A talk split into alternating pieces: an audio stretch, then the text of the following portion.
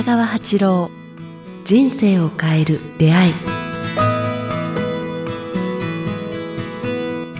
こんにちは早川洋平です。北川八郎人生を変える出会い。この番組はポッドキャストと YouTube でお届けしています。北川先生今週もよろしくお願いします。よろしくお願いします。さあ、えー、前回リスナーの方からのご質問で写真について、まあ、北川先生がどういうふうに写真を撮ってるかっていうお話をいただきまして、その中でね、先生は実は写真を撮っているのではなく、まあ、見えないものを見ていると、切り取っている、えー、そんなお話をいただいていましたが、先生、その中で、まあ、見えないもの、見えないものを見る、まあ、そのあたりで、えー、今週もね、引き続きお話しされたいとおっしゃっていたと思いますので、続きをお願いします。あ、その、なんか体験と体験という意味でですね。体験はいはい。例えば、我々、その見えないものを見るとかいうのも、こう頭で聞いていう理解で、おそらくそういうものをこう頭で写真をそういう感じで切り取ろうとしても、結局は風景しか撮れないと思うんです、ね、確かに。見えないものを見ようというのはある意味、左脳で考えて撮ったら、ってことですよね。取れないですよね。はい、で、まあ、こういう早川さんとのこういう話もそうなんですけども、うん、なんか、おそらく何万人の人が今まで何か、何か、300回以上聞いてると思うんですけども、うんはい、この話を、この話、この話を聞いて人生を変えることはほとんどの方は不可能だと思うんですね。私も講演を聞いて、なんか、あ、こういうもう、ほんと、40代の初めぐらい、あ、30代の終わり頃かかな。ほんと、1000回以上、なんか、人を幸せにしたいと思って、うん、怒りなく生きるとか、まあ、争わないとか、戦わないとか、そういう言葉を書いていろいろ言っていて、見えないものを説明してきたけれども、結局は届いてないと思うんですよ。頭でしか、頭でしか？あ、届いてないっていう意味は、その人の人生が大幅に変わるということはないっていうんですかね。ところが、やっぱ最近気づいたんですね。そのはい。まあ、私たちは、その、今、写真の方もそうなんですけども、うん、まあ、私は自分たちのなんか生き方を変える、変わったとか、かああの変わったとか、はい、なんか分かったとかいうときは、言葉では言えば、身を切る体験して、初めてなんか人生が、人生観が変わるっていうかね。身を切る。うん、身を切る体験ですね。はい。がやっぱり必要だなと思ってなってきたんです。まあ、うん、いい話だけ、いい話を聞いたとか、よく先生、今日もいい話聞いたとか言えないんだけど、はい、結局そんなもんで人生は変わらないんですよね。うん。やっぱ、大病するとか、確かに。人生で大きな失敗するとか、うん、受験で一回きり落ちるんじゃなくて、何回も何回も人生で大学落ちてしまって、本当、行き場がなくなったとか、だからもう本当に多くの人々から裏切られた裏切られたとか、はい、裏切ったとか、まあ、人生のどん底に落ちたとか、うん、まあそういうこう本当の、うん、大事な人を失うとか、はい、なんかこう身を切る体験っていうかね、それと日頃からこういう聞いてらない人が結びついた結びついたときに、なんか人生が変わっていってる感じがします。だから、ただいい話聞いたり、いい本を読んでも、うん、その人がただ平和で何もないで恐れあの恐れてあの無事にこう、うん、生きにくいような生き方してるときは、本当にこう真からそういうものを体験できないなと思いますね。と、うん、いうことをこう最近感じました。だから、身を切る体験っていうのが大事だっていうことをちょっと言いたいんですね。なんかあえて、そうそうそう。やっぱ人間、辛いし痛い思いはしたくないですけど、でも振り返ると、やっぱり痛い思いとか本当に、まあ、まあ死ぬようなみたいな経験しないと人間って正直変われないのかなってよぎることあるんですけど、それはある意味やっぱ真実なんですか？そうですね。もう絶対許さないぞと言って戦って傷ついたって、傷ついたら、あこうやって傷つけることが、こう、本当に良くないんだなって、頭ではなくて、そういうことをやめようとかも、人たちはまあ別の生き方ができると思うんですね。それと、身を切る体験っていうのは、死につながる体験っていう目では、よく、まあ、私がこの間、あの、アルピニストっていう映画を見たんですけども、はい。その中にはあったんですけども、結局、登山で、風紀の中で、なんで真冬にそういうとこ登るのか、ね、あの、8000メートルの絶壁を、なんか一人で登ってなんて言って、で死死にあ死んで死ぬ死にそうな目に遭いながらうん。登っていくことにこう意味がああるのかっていう、はい。でもそういうことをやった人たちはやっぱあ人生観が変わっていくんですよね。うん。スーッと行って、スーッと登ってきた人たちはダメなんですね。やっぱ、雪崩にあって、なんか、空き地の恐怖とか、なんかそういういろいろなものを味わってから生還して、そこでこう神と出会ったとか感謝したとかいう感覚で言ったら、なんかその上辺のものが非常に虚しくなったとかいう、うん。なんか今まではこう、あの名前を挙げるためにクライマーとしての登っていったことが、あそうではないんだって気づくっていうかね、山が好きだった、ただだから、ただ登ってただけなんだとかいうふうに変わってくるって言いますかね。うんそれまではこうさっき言った利用とか名声をとか、はい自分の名前を挙げるとか、かっこよく生きるとかいうのはやっぱり、なんか浅い体験なんですよね。うんうんうんなんかおっしゃってましたよね、先生がこの間、ちょっと個人的にあの参加させていただいた先生の場でも、そのアルピニストの話させていただいてて、やっぱりなんか達成することそのものよりも、やっぱり家庭の感覚とか、その途中の悩み、苦しみとか、今のそこがある意味神に近づけるみたいな話ありましたよね。挫折感とかですね、こうん。う苦しみとか痛みとか、うん。なんかこう落ち込むとか、そういうのがやっぱりうん。我々を、をなんか、神につなげる糸あの窓口なんだなっていうのが分かり分かるようになりましたね。だからそういう意味では大病がいいんだというか。で、まあ、それができない人は一番手軽なこうあの、まあ、登山するか、うん水深100メートルもも潜るか、それしかこう、まあ、だ断食を、私のように断食をする断食ですね、まさに。と、なんか、なんか、えっ、と、悟ってくる人たちが多いなっていう感じがしますね。そっ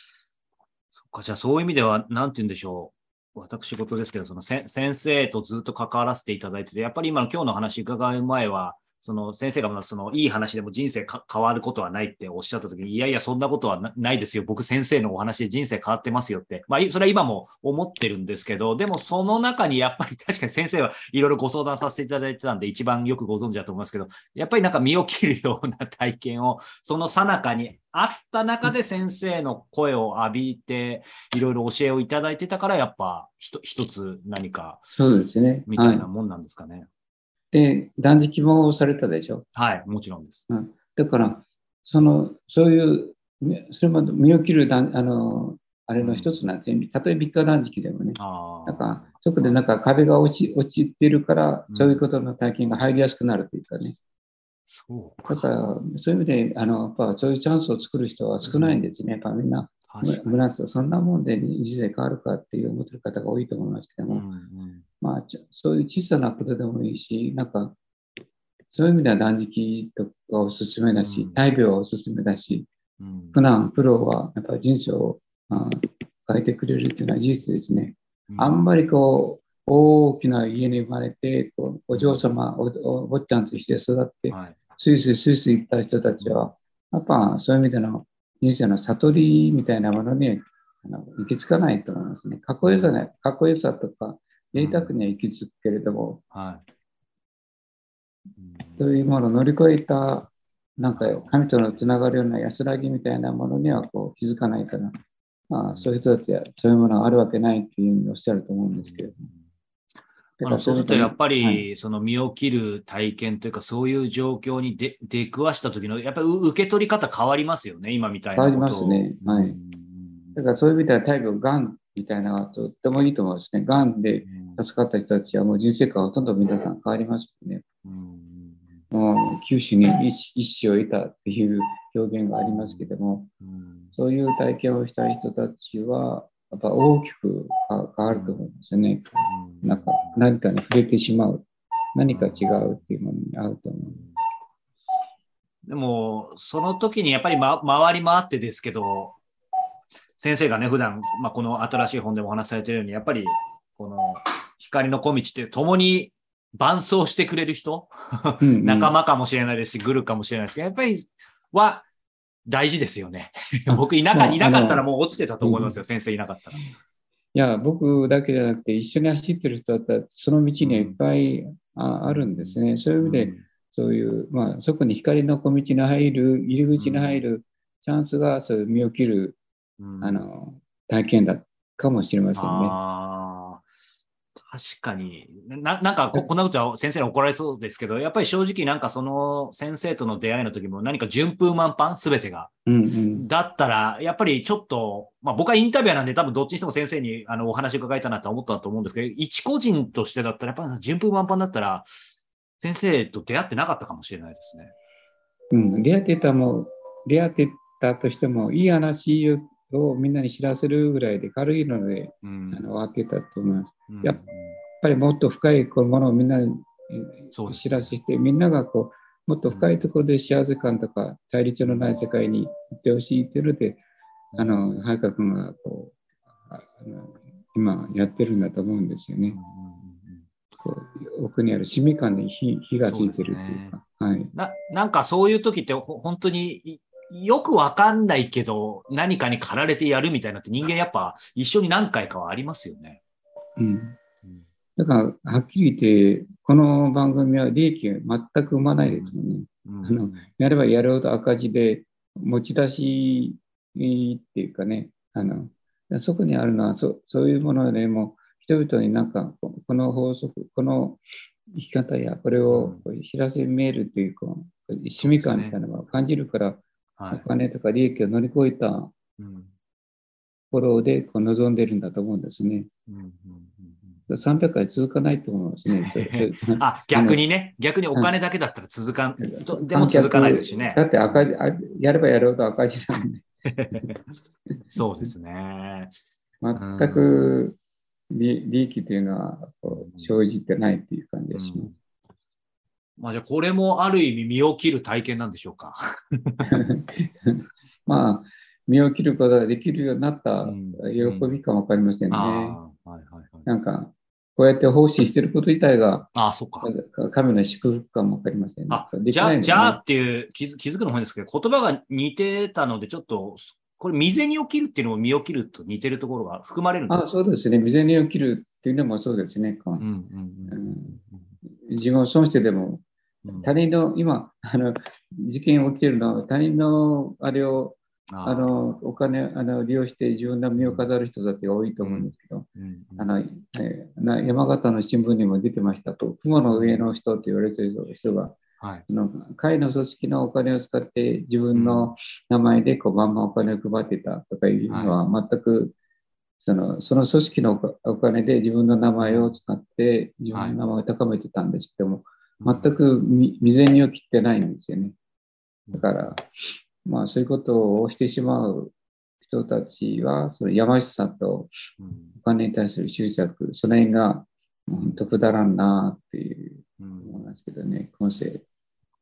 うん。ありがとうございます。先と生とね、いえいえ先生と一緒にいるとこう身を切る、水にを切るってこうなんか綺麗にいけるんですけど、これ一人になるとね、またちょっと元にムクムクと戻ってきたりするので、やっぱり、あはいいんじゃないですか。それで何回も何か言ったり、剥がれたり、ちったり、はい剥がれたりして、だんだんだんだん、なんか失う、あれはう、んなんか剥がれていくと、向こう側が、壁が落ちて見えてくるみたいな感じで。やっぱりそんな数年ぐらいじゃなかなか難しいですよね。そうですね、やっぱ。やっぱりなんか、年取っても、年取ってもなんかやってきますね。苦難と、がっかりすることと、喜びとか、入り混ざって、うんえー、何なんだと思思いますよね。まあね、そそんな中でね、この番組も300回をこう迎えることができましたので、まあ、引き続きね、あの先生のお話をお届けしていきたいと思いますが、このままエンディングに入っていきますが、今ちょうどね、えー300回とお届けし、えーおお伝えしたように、えー今日297回のはずです。いおそらく。290、あ、はいあと3回。はい。なので、もうあと3回でいよいよ300回になります。えー本当に毎週、えーポッドキャスト、そしてここ数年 YouTube でもお届けするようになったこの人生を変える出会いでは、おかげさまで300回を迎えます。えーその感謝を込めてですね、えーこの記念公開収録を10月22日土曜日に、えー開催いたします。えーもう足掛け6年、えー、2017年1月から無料配信ということで、まあ、本当にね、国内外たくさんの方にお聞きいただいて、そしてサポーターの方にも支援いただいて、本当に、えー、お礼申し上げます。えー、今回はですね、え横浜のみなとみらいを会場に、そして、えー、海外や、えーまあ、遠方でご来場が難しい方のためにオンライン、えー、同時の開催となります。えー、当日は、えー、北川先生の言葉とイラストが詰まった、えー、先ほどもありましたこの光の小道を、えー、テーマにですね、えー、しつつ、えー、皆様と、えーまあ、ゆったりとね、えー、語らいながら、えー、楽しい時間をお届けしたいと思います。えー、およそ2年8ヶ月ぶり。先生、前回の公開収録、いつどこでやったか覚えてますか？いついつは覚えてないんですけど、場所は覚えてますね。どこですか？場所は東大のなんとかかんとかいう神保町の近くだったと思う。もう先生覚えてないですよ。先生、それはね、もうあの100回ぐらいの時です。その後にですね、2年8ヶ月前にですね、えー、コロナ直前だったんですね、今考えると。東京の青山というか外苑のところのね、あの、うん、方でやったんですよ。え、そうなんですか？まあ先生もいろんなところでお話しされてるんで、そう、そうなんです。で、そこから、えー、数えると、それがちょうどね、150回の時だったので、えー、もう300回ということで、えー、今回2年8ヶ月ぶりに、えー、公開収録となりますので、えー、久々に皆様とね、え、お目にかかれることを楽しみにしております。ということで、北川先生、今日もありがとうございました。また来週もよろしくお願いします。ありがとうございました。